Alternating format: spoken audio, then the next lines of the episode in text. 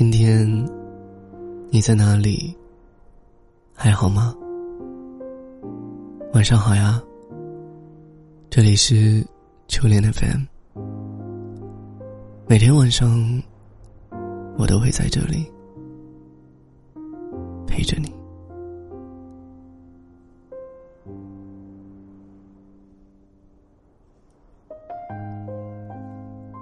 你知道吗？其实很多女孩子长大以后是没有家的。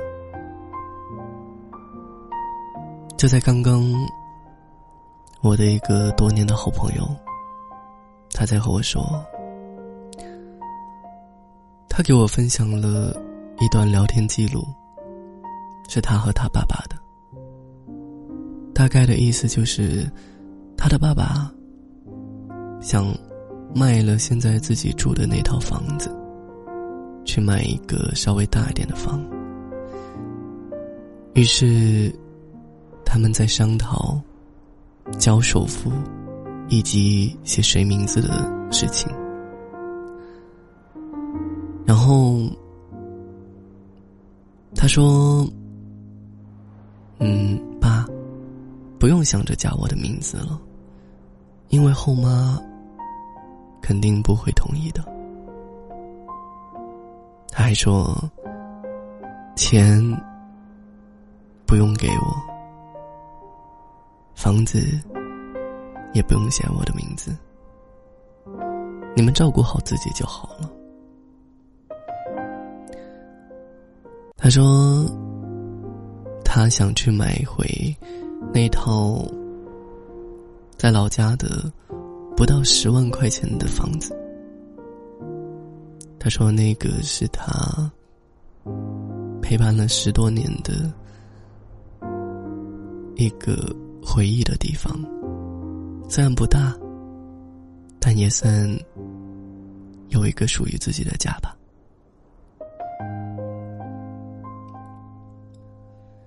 其实听到这里，作为他的好朋友来说，还是觉得挺心酸的。好像女孩子长大之后，是真的没有家了。独自生活的时候，在出租房里面是一方，在爸妈家里面像旅人；嫁了人以后，在娘家是客人，在婆家是外人。后来。就慢慢的明白了，陈述在剧里面讲的那句话：“我一定要有自己的房子，谁也别想从我的家里面把我赶出去。”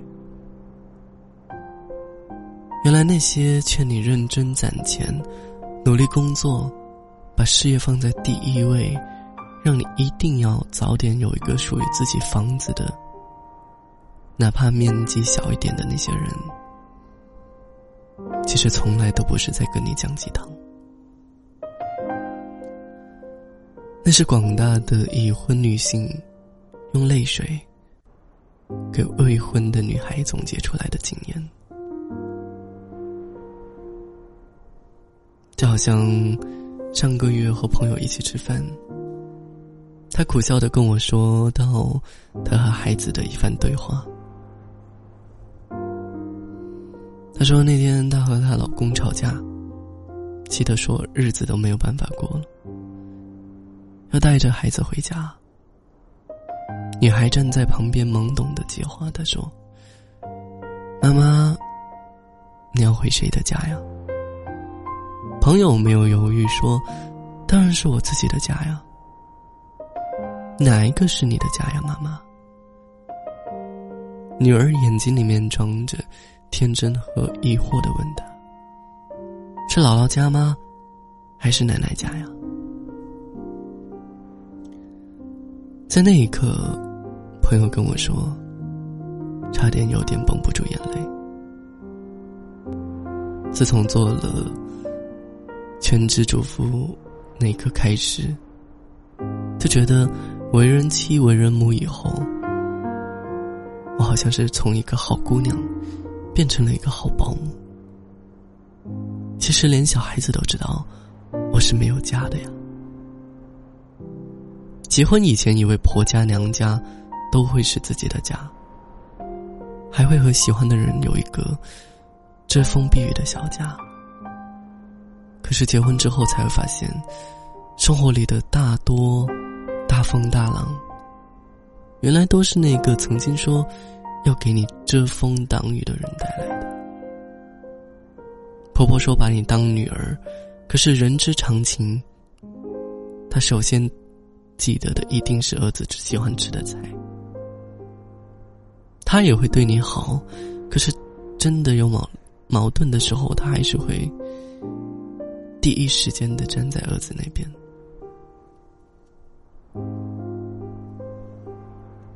情感上受了委屈，也不好动不动就和爸妈讲。怕他们担心上火，所以你也很纳闷，自己好歹也是一个有家室的成年人了，嫁给了自己喜欢的人，怎么日子还是一地鸡毛，乱七八糟呢？所以往往生了气，摔门而出，四下相望，却不知道该往哪走。最后还是一个人咽下了那些苦楚和失望。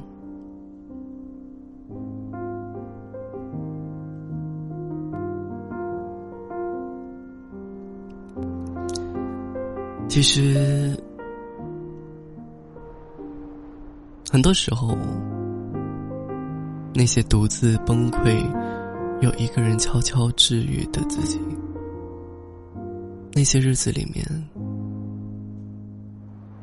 你是否觉得失去了自己呢？长大以后的女孩子好像是真的没有家的。大部分的妈妈很少去女儿的家，因为觉得那是别人的家。大部分的婆婆会经常去儿子的家，因为觉得那就是自己的家。所以，一个女人好像一辈子都要在。妻子、妈妈、媳妇儿，这三种角色里面，一直的来回切换。所以女孩子长大之后，好像就真的很难再做回自己了。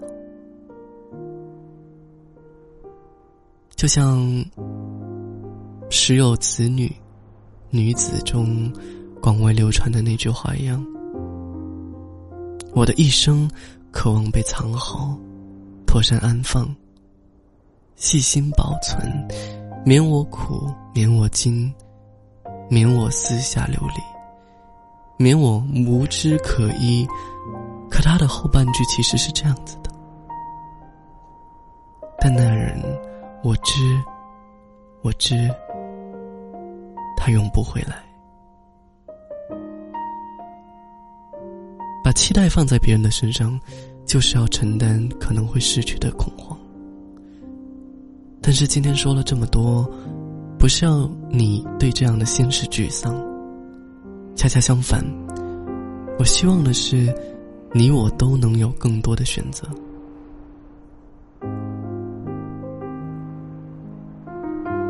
所以，我们都该知道，在温暖的副驾驶。也没有自己脚踩油门、手握方向盘来的踏实，在安逸的别人家，也比不上自己的不动产能够带来更多的心安。车子有油，卡里有钱，兜里有钥匙，脑子里面有独立的思考和生存能力，这才是一个女孩。真正需要的安全感其实我们都该明白，其他人再好，也不过是锦上添花。生命里的血液艰难，只能你一个人熬过去。后半生拼的不是爸妈，不是老公，也不是物质。而是你真真正正能够活成自己的大女主。有说走就走的能力，也有落地生根的底气。酸甜苦辣自己尝，喜怒哀乐也能自己扛。可以付出，但不必委屈；可以承担，却不用隐退。想买的东西，想去的远方，需要的安全感，首先都自己可以给得起自己。唯有如此，你才不会惧怕任何的遗憾和告别，你才能够真正的掌握得住期待的爱情。